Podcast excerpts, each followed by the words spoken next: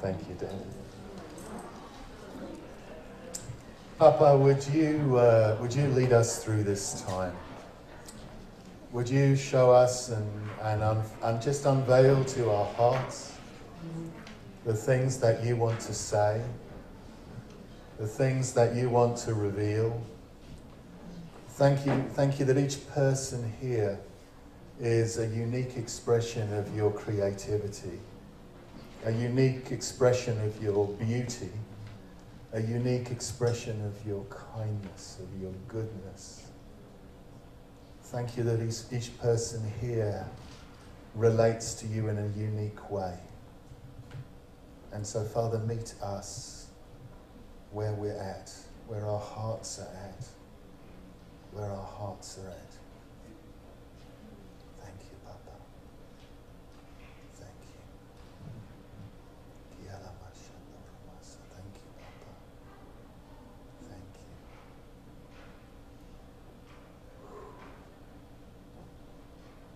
Thank you. Thank Still and quiet in our hearts, Papa. Still and quiet in our hearts to receive from you. Your words, your words, your life, your reality, your reality.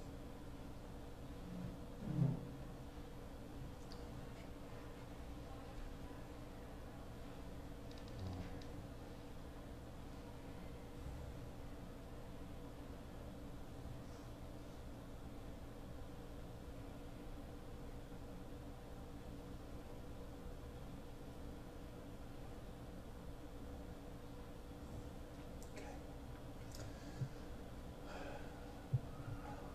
Can you see me if I stand down here? I know up here I'm kind of, but I can't see you if I stand up there. Can you see me okay? Am I, I'm not sort of in shadow or too in shadow? Good, good. That's great, that's great. This is, this is Papa's living room. In fact, your Papa's living room, but this is, this is his living room too. And I, I want to encourage you to relax. You know, even if you, you, if as I'm speaking, you feel like you need to lie down, you can go over there on the side and lie on the carpet and just receive. If you need to go to the bathroom, don't sit there with your legs crossed and an urgent look on your face. Feel, feel free to just go to the bathroom. But uh, there's some things that Father wants to speak to us today. And He wants to speak them into the deepest places of our hearts. Of our hearts. You see, our hearts are the place that we meet with God. Our hearts are the place that He imparts life into. The whole of the parable of the sower is about the heart. He says, Jesus says that clearly in, in Matthew and in Luke. He says, the soil is your heart. The soil is your heart. And, so he's wanting to come and, as it were, take seeds and, and just press them gently into the soil of your heart. And the wonderful thing is, the seeds don't stay as they are. Because when it's seeds of life from Him, they're 30, 60, and 100 times. They grow, they multiply. They're like the mustard seed that becomes a tree on which the birds can perch. So, so don't worry about trying to remember everything that I say. Because if Father wants to put something in your heart today, it might be with inexpressible words, but you'll never forget it. And that's what you want to capture. That's what you want to receive as we spend this next little while together. We've, we've talked a little bit about what we sense he's saying and the direction that we should go, but uh, we're going to let him do that. And that might change or evolve as we go. We want to do what he's doing, what he's saying.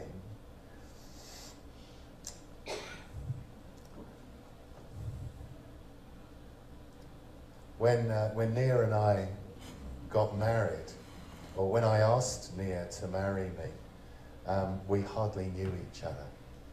We had an arranged marriage, arranged from heaven. I won't tell you the whole story. But uh, um, I asked Nia to marry me by faith. She actually had prayed a prayer because she'd been hurt in a previous relationship, and she said, uh, Lord, if, if you want me to get married, you need to arrange for the person who's going to marry me to come to me and ask me, but I don't want to do this dating thing anymore. I don't want to do it anymore. I don't want, this is too painful. So if you want me to have a husband, he needs to come and ask me outright. And there's a whole beautiful story of how he organized that for us. Um, but finally, when I did ask Nia to marry me officially, first I asked her to pray about marrying me, and we had probably spent all of about an hour and a half alone at that point. Every other time we were together, it was because we were in a ministry environment. Some of you are thinking, this guy's crazy. Should I be here listening to him even? You know? Trust me, it's a beautiful story. But then the day came when I was officially going to ask her to marry me, and I had uh, a ring in my pocket that she didn't know about, and you know, I got one of her friends to measure her finger surreptitiously, so I knew it would fit. And we went out to this beautiful place in Bali, Indonesia, and we sat down on a, on a little wall, and I only had enough money left after the ring for two bottles of Sprite. So we sat there with two bottles of Sprite on a little wall, and then I just sidled off the, uh, off the wall and kind of came around and got down on my knees, and I took the, uh, the ring out of my finger, out of my pocket, and I said, uh, Apakah kamu mau menikah dengan saya? Will you marry me? Will you marry me? You see, when you ask someone to marry you, and the guys will know what I'm talking about here, it's like you tear open your chest and you take out your heart and you're saying, I want to give you everything that I am. I want to give you everything. I want to give all that I am to you. Will you give me your heart?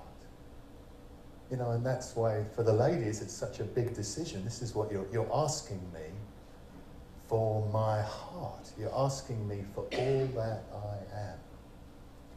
So I'm down on my knees and I ask Nia to marry me.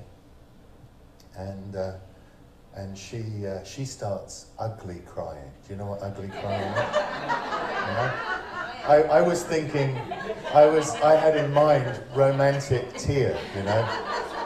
Kind of romantic tear, big smile, such joy. But what I got was this.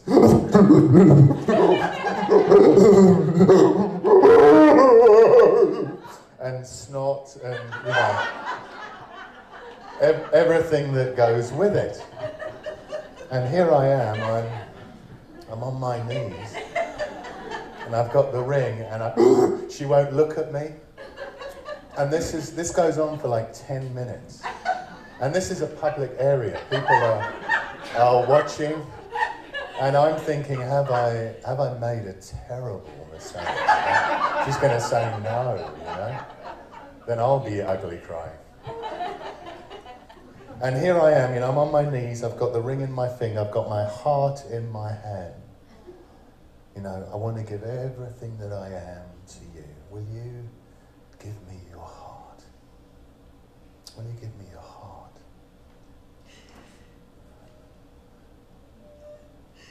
And Papa's here this morning. It's afternoon now. Papa's here.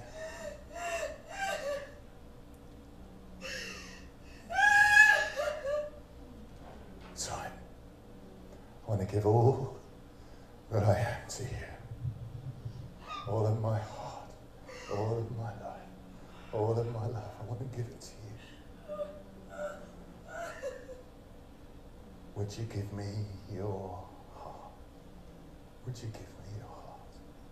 Would you let me love you?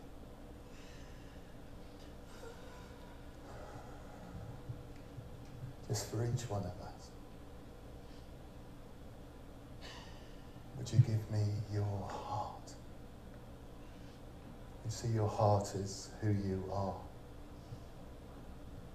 And it doesn't matter if your heart's a little beaten up and got some bruises and bandages on it. Papa says, just let me have your heart. Let me, let me love you. Let me hold you. Let me pour the very substance of my love and my life into the deepest places of who I've created you to be. Because I love you.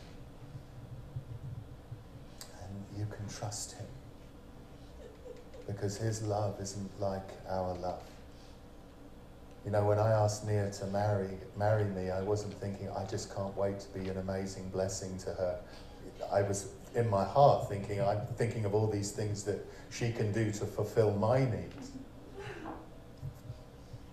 But the love of God isn't like that. The love of God is totally other. When He looks at you, if you've had that privilege, it's almost as though He doesn't even exist because he's so focused on you and who he's created you to be and how much he loves you.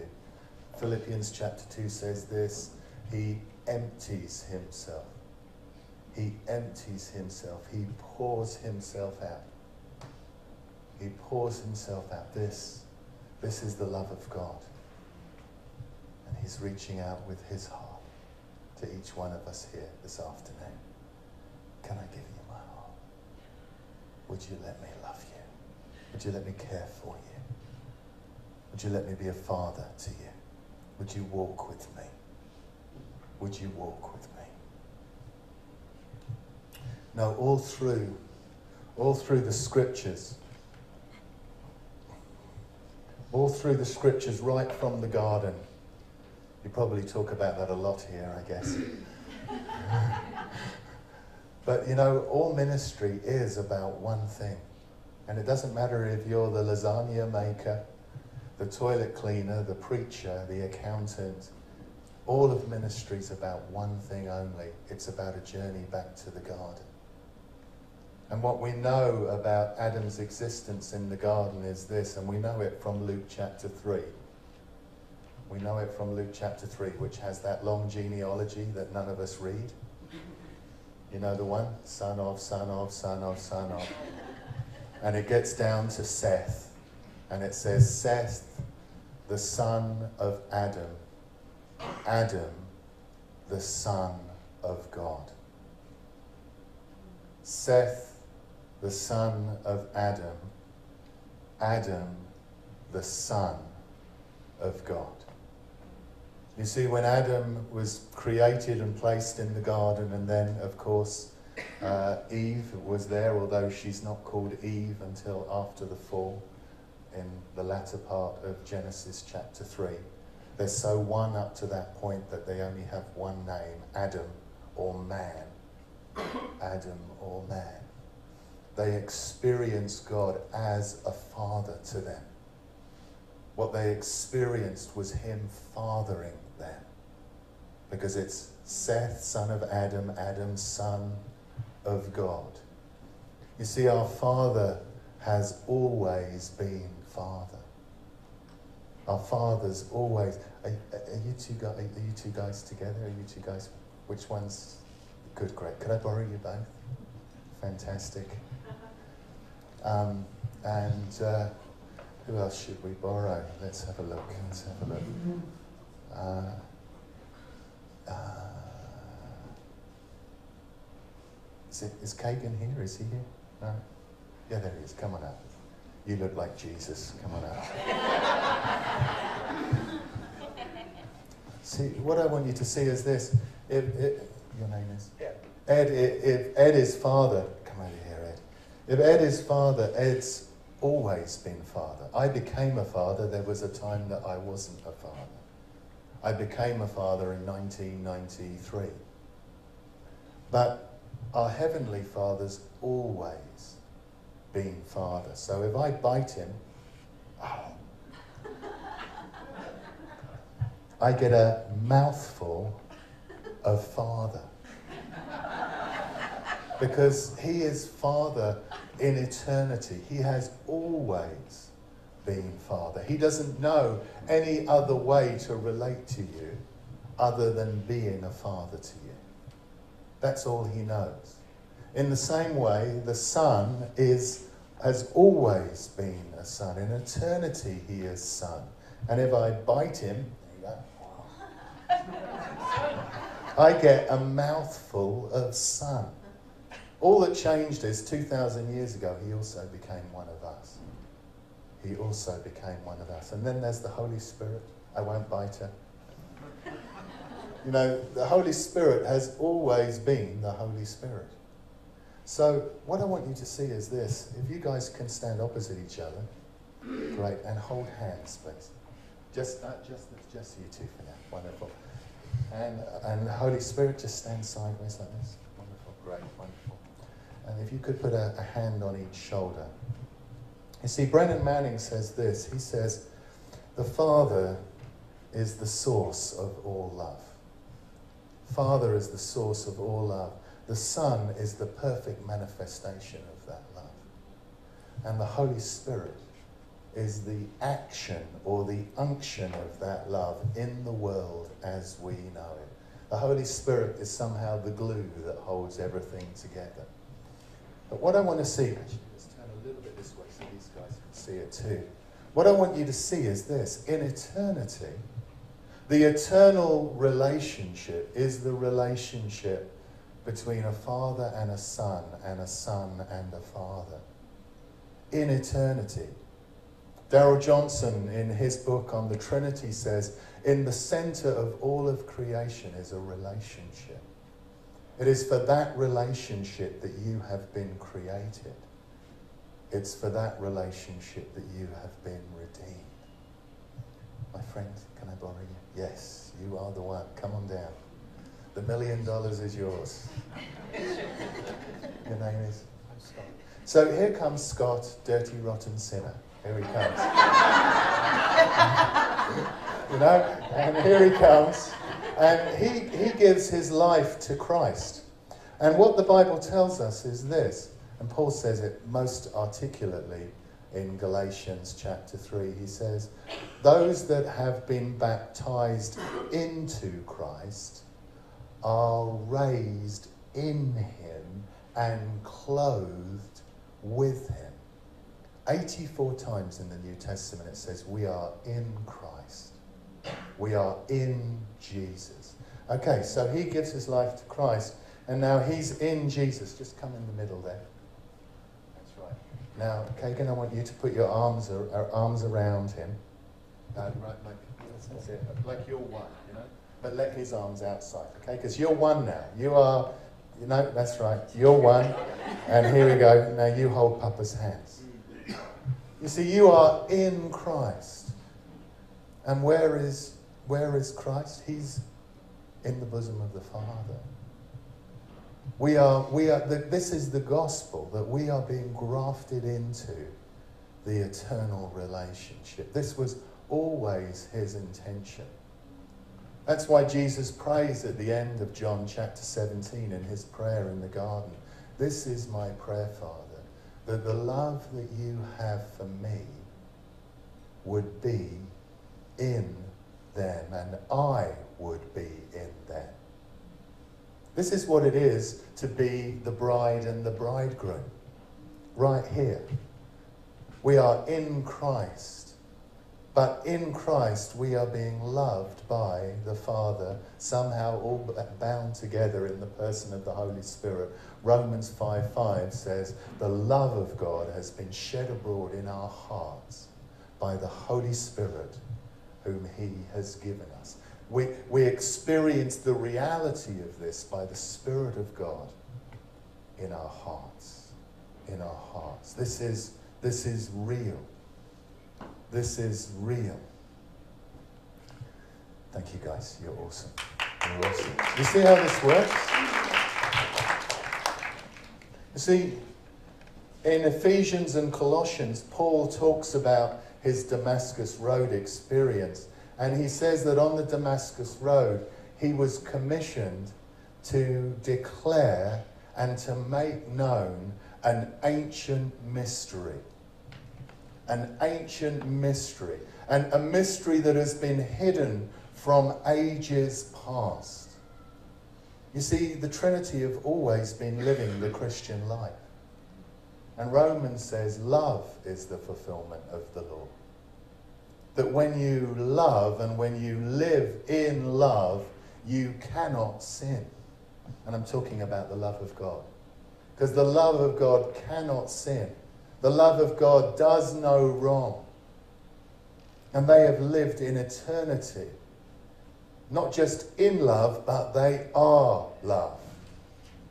1 John 4, verse 8 and 16. God is love. The very substance of his being is love. All love comes from him. All love begins and ends with him. In fact, later in the same epistle, we're told this We love.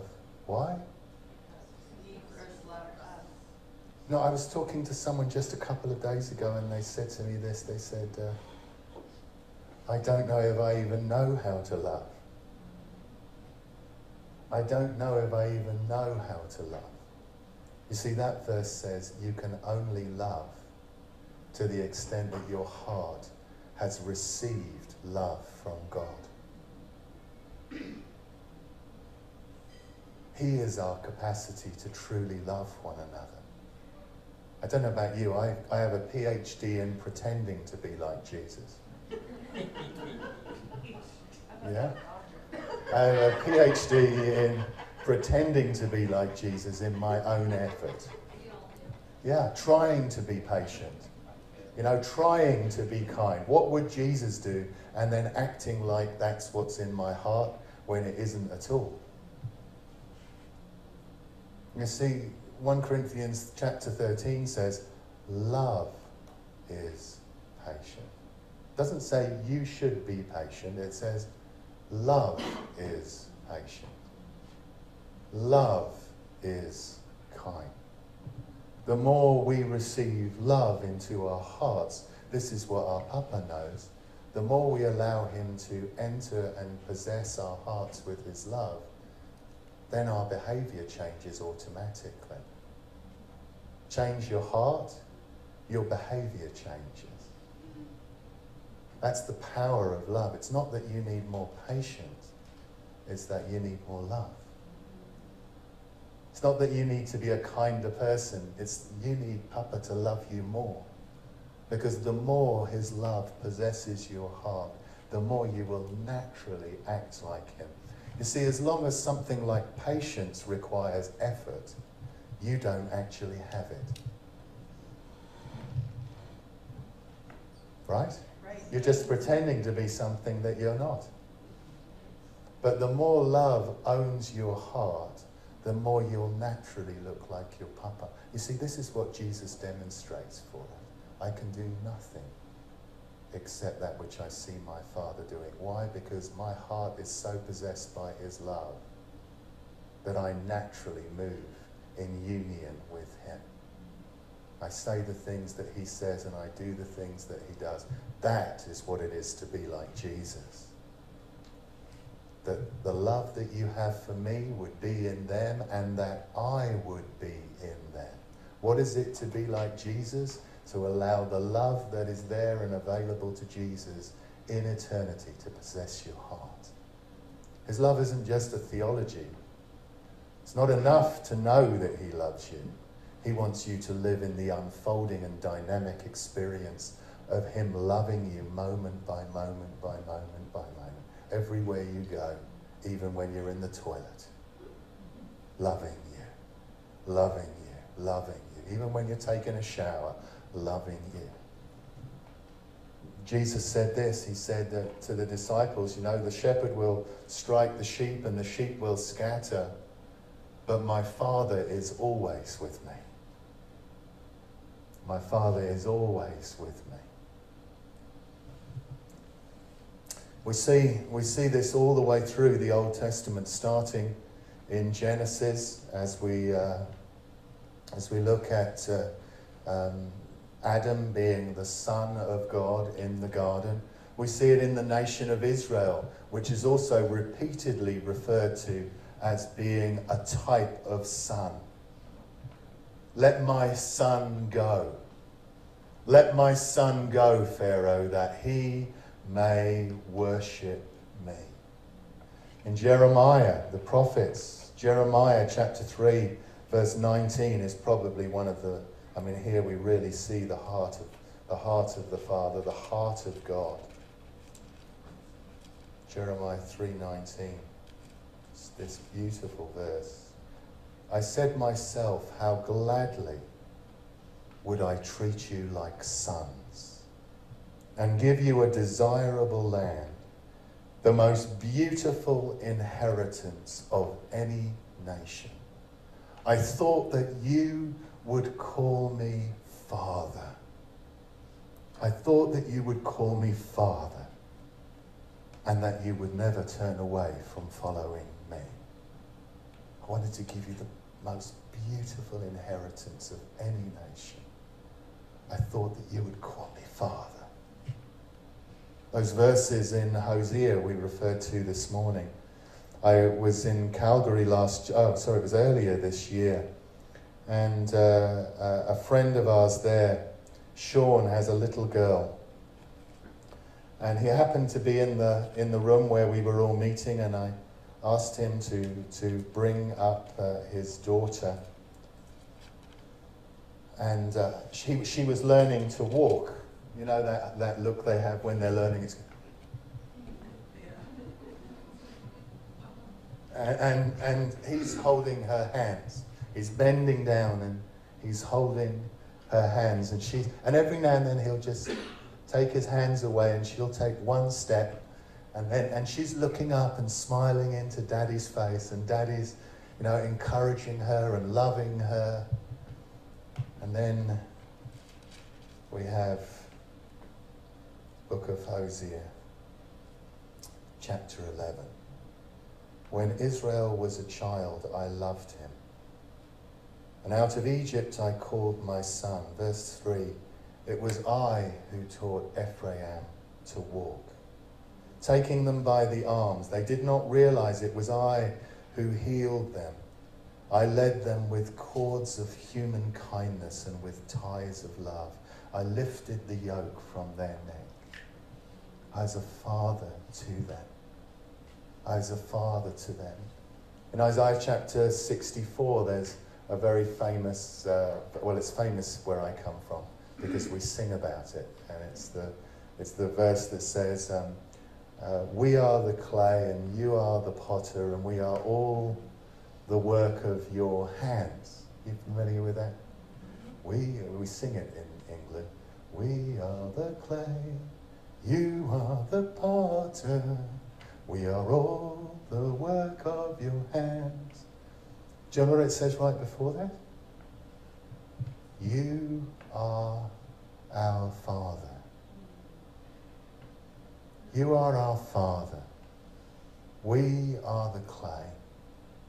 You're the artist. We are all the work of your hands. You see, He formed you, He created you, He knitted you together in your mother's womb, in the hidden and secret place. David said, You called me forth from my mother's womb. He's the midwife. He's the one calling you into existence. This is who our Father is.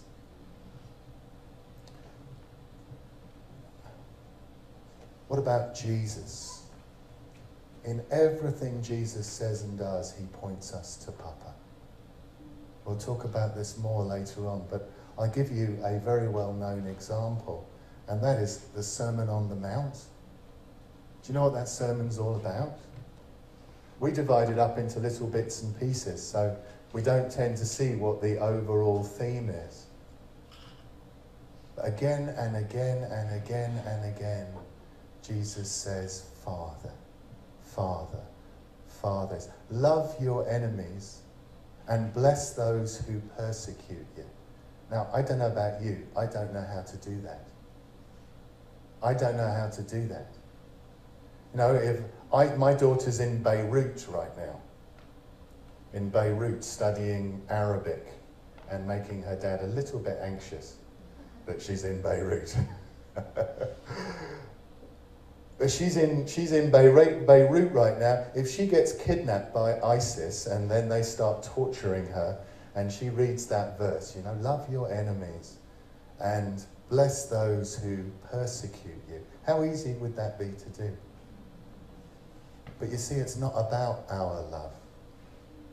Because the love of God loves enemies. Even when we were his enemies, it says in Romans chapter 5. It's easy to love friends, but the love of God loves us even when we're cursing him, crucifying him, and spitting in his face. Forgive them, Father, because they don't realize what it is that they're doing. It goes on in Matthew in the Sermon on the Mount. It says, Love your enemies and, and bless those who persecute you, that you may be sons of your Father. Why should you do those things? Because when you do, you look like your daddy. Because that's what he does. And then it goes on, and Jesus says, Let me tell you about prayer. When you go, when you pray, go into your prayer closet and pray to your Father. I used to pray a bit like this Oh God, oh God, oh God, oh God. God Almighty, Jehovah, Jehovah Jireh. Alpha and oh, you have to play it dramatically. Alpha and Omega.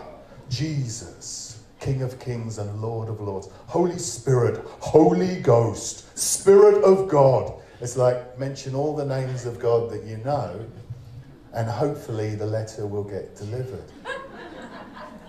but Jesus is very clear. In John 16, he says, I'm not going to go to the Father on your behalf. Why? Because the Father himself loves you. He loves you. You see, Jesus isn't giving us our own separate relationship with God. He wants to give us his relationship with Papa because you're in Christ his relationship. I'm not going to ask. You can ask. It says, when you pray, go into your prayer closet and ask your Father. And your Father, who sees what is done in secret, will reward you. And then he tells us, and we've all done it, how to pray. When you pray, pray like this Our Father, who art in heaven, hallowed be your name. Father, your will be done on earth as it is in heaven. Well, what's Father's will in heaven? It's the eternal relationship. This love relationship between Father and Son. Your will be done on earth as it is in heaven. Your kingdom come, your will be done. You see, Jesus said, I can't do anything except that which I see my Father doing. Everything Jesus said and did in the pages of the Gospels was a revelation and a manifestation. It's Jesus saying to us, This is who your daddy is. This is what he's like. Like we sang earlier, wasn't it? I've heard people say that Good Good Father song. I've heard all sorts of things about who you are, but now I realize the truth. You're not an angry father, you're a good father. You're not a father waiting to smite me with fire and brimstone. You're a loving father. You're a good father. We could go on through the Sermon on the Mount. If we were to, you would see that, that prayer's all about Father, that fasting's all about Father, that provision is all about Father. Do not worry. Do you not know that your Father, look what your Father does for the birds of the air and the lilies of the field, how he feeds them and clothes them. How much more will he not provide for you? One time I asked my daughter, Hannah, to come up in front of a classroom of Bible school students. She was only about this tall. And I said to her, um, Hannah, have you been thinking about the electricity bill? And she gave me the kind of look like, you know, should I have been, you know, what, have I done something wrong in front of all these people? I said, well, what about the telephone bill? You know, have you been thinking about that? No, Daddy. Oh dear, no. What about your school fees? They're a third of our entire budget. She said, No, Daddy. I said, Why not? She said, It's your job. now think about that. This one's going to sneak up on you. You see, when your heart knows who your father is, you're not even thinking about it. You know, that sense of peace coming here yesterday. There's fires, planes being cancelled left and right, smoke, and it's like, this is in your hands, Papa. I know, I don't know quite how we're going to get there, but we will. We will. Because when your heart knows who your Father is, you won't worry. You won't. But if it doesn't, you'll have to do it yourself because actually you're living like an orphan. And orphans have to do it all themselves. They have to provide for themselves. They have to fix all the problems and answer all the questions. But what we see all the way through the book and the sermon of the Sermon of the Mount in Matthew is it's all about Father. It's Jesus saying, "This is who your Father is. This is who your Father. This is who your Father." This is what daddy is like. Luke chapter 15, the parable of the prodigal son. You think father's going to condemn all these sinners that I'm eating with? Let me tell you what he's like. He's like a shepherd who searches until he. He's like a woman who's going to sweep the house looking for that lost coin. She's not going to stop till she finds it. It's like a father who runs to his son. Ed, stand up who runs to his son, throws his arms around him. and kisses him. And he kisses him with his crippled feet.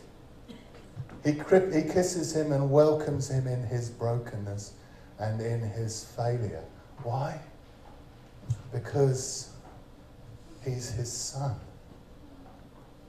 You know, I, my, I have a very colourful teen, I have very colourful teenage years. I felt, I feel like I fit really well here in Nelson because I was, you know, I had the long hair and the rainbow clothes and, and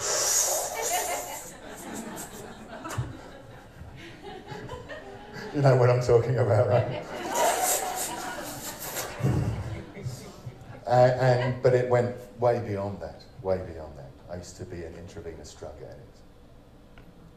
I was talking to my mum after all of this, actually asking her forgiveness. And this, I, I even offered to repay her for literally thousands of pounds that I'd stolen from her to feed my drug habits. And she looked at me and she said, I don't want your money, Richard.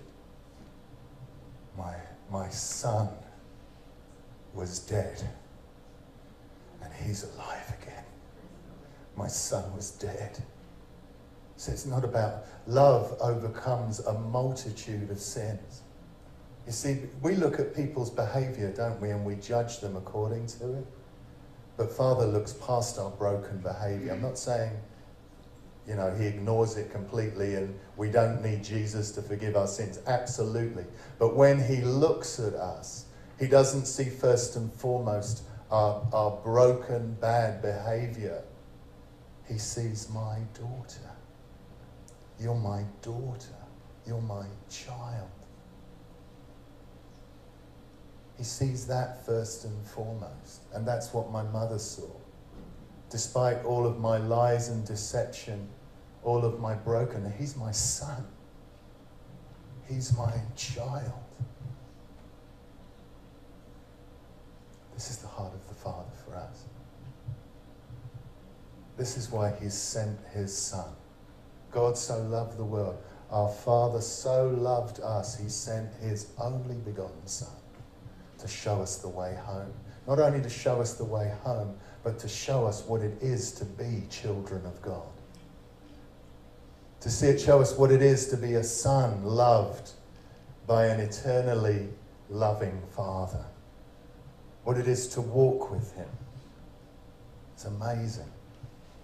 It's amazing. What's worship all about? We worshipped earlier, didn't we? What's worship all about? Well, we find that in John, in the story of the woman with, with the well, at the well. You remember what Jesus said? He said, A time is coming and is now here where the true worshippers will worship God in spirit and in truth. You know that verse? Yeah, except that's not what it says. Jesus says this a time is coming and it's here now. You see, the prophetic calls the future into the present. A time is coming and it is here now when the true worshippers will worship the Father in spirit and truth. Will worship that not my words, the words of Jesus. They will worship my Father. He is your Father and my Father. You see, Jesus has come to lead us to the Father. He's come to bring us home. He's come to show us what it is to be loved by Papa and to step into his reality and Father's reality here on earth. His love is real, it's stuff, it's substance, because it's Him.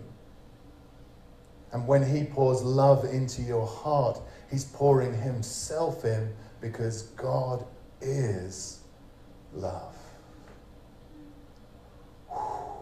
You know, when I heard this, I can see some of you sitting there thinking, why has nobody ever told me this before? I'll tell you why, because it's what God is doing now. Now, I, I went to Bible college. I went to a, a very uh, prestigious Bible, London Bible College in the UK, part of Brunel University, and I studied all of the ologies. You know what I mean by that? Christology, pneumatology, soteriology, and all the other ologies. You can study Christology till you're blue in the face. You know, you want to study it for years, you can do this course, that course, advanced Christology. You can study the Holy Spirit till you're blue in the face, pneumatology. Study this, study that, study it for years. Oh, I'd like to study about who God is as a father. I'm sorry, we don't have any courses on that. In fact, maybe today will be the day, but in 10 years of saying this, I'm yet to find one. A formal Bible college on earth that has a course on who God is as a father. To this day, maybe this will be the day. One day it will be because Father's coming. But I'm yet to find a Bible college on earth that has a course, even a one week course, on who God is as a father. Because you see, we've had the Reformation happen 500 years ago, and the person of Jesus was restored to the church. And we've had the Pentecostal revival, it started about 200 years ago, culminated in the charismatic revival, and the person of the Holy Spirit was restored to the church. Papa's coming. Papa's coming. Father's coming. The Reformation was a massive wave of revelation that changed and transformed the church. Pentecostal revival, a big wave, not quite as big. The biggest wave is coming because Jesus says the Father is greater than I. And it's not that we're suddenly going to start a Father Heart church on the corner of Garden and Eden Street. No, this is speaking of completion. Because with each wave, we have greater revelation of the previous wave. When we have a revelation of the Holy Spirit, we have a deeper and broader and greater revelation of who Jesus is, empowered by the Holy Spirit. And as Papa comes, we have greater revelation into the person of the Holy Spirit. This is the Spirit of the Father. It's his very nature and substance that he desires to pour into us. And we have greater revelation of who Jesus is as the eternal Son. Welcome, welcome.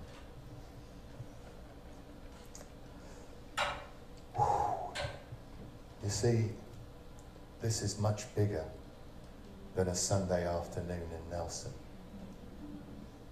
Because Papa's coming, Daddy's coming, and we're going to see all the members of the Trinity fully unveiled and revealed within the body. It's going to change everything.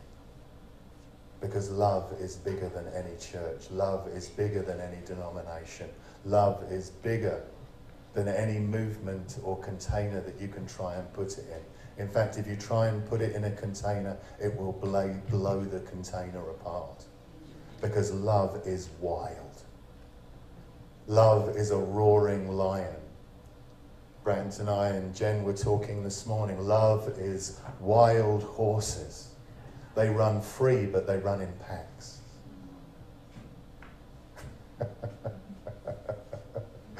I want to run with the wild horses.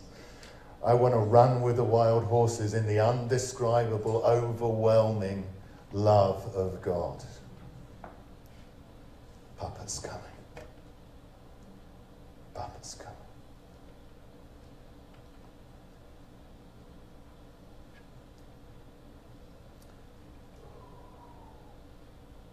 Show you one more thing and we'll take a break one more thing. You know what we talked about this morning? This is your moment, Jess. Yes. Come on down. In, this, in the morning service, we were talking about Jesus. Thank you, Brent. We were talking about uh, Jesus welcoming the little children.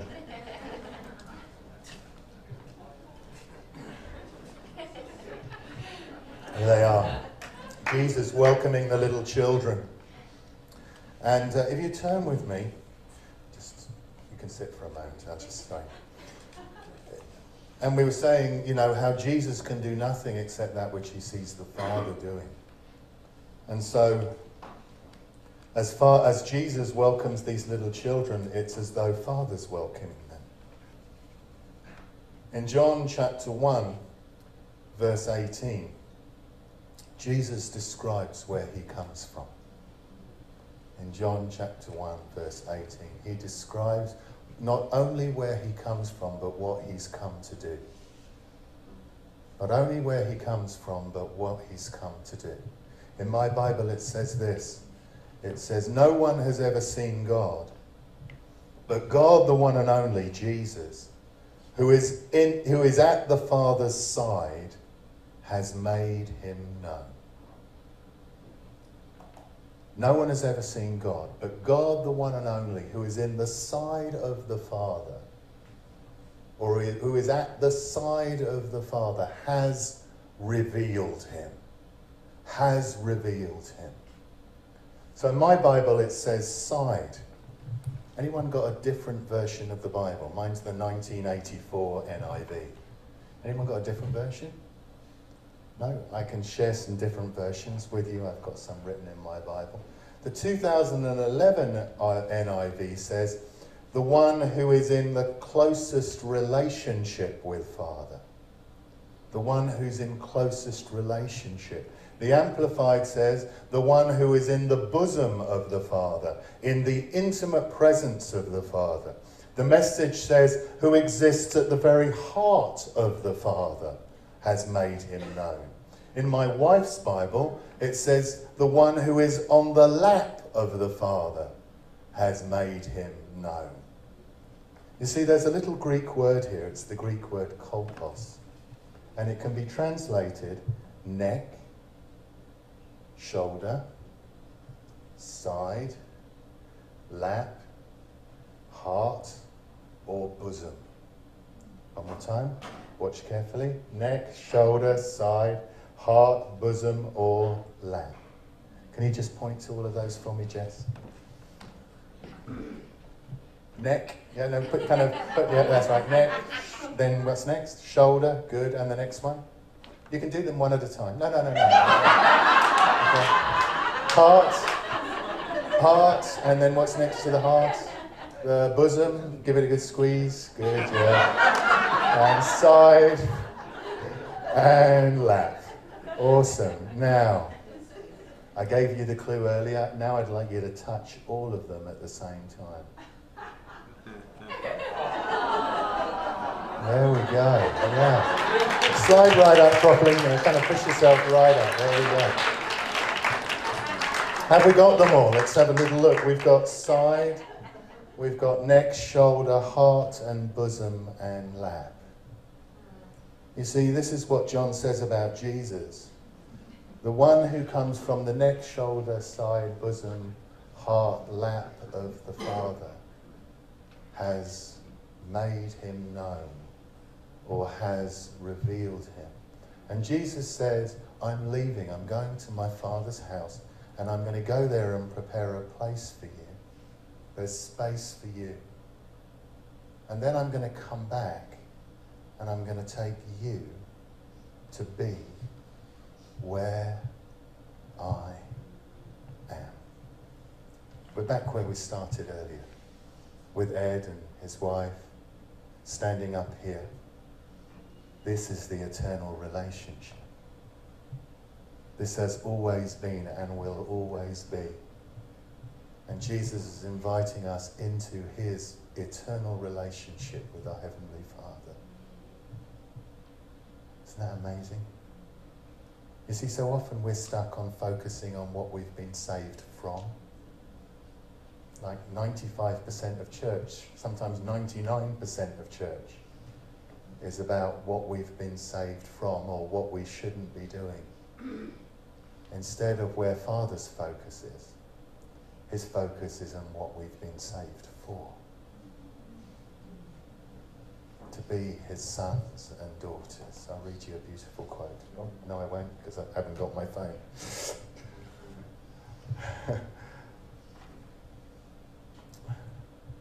Augustine said this If all of the Bible could be summed up in one word, it would say, The Father loves you. Oh, there we go. Good. Let me get the quote right. Thank you. Uh, we'll take a quick break.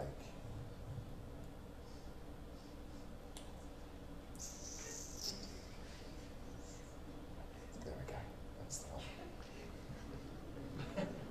Uh, the whole Bible, St. Augustine says, does nothing but tell of the love of God.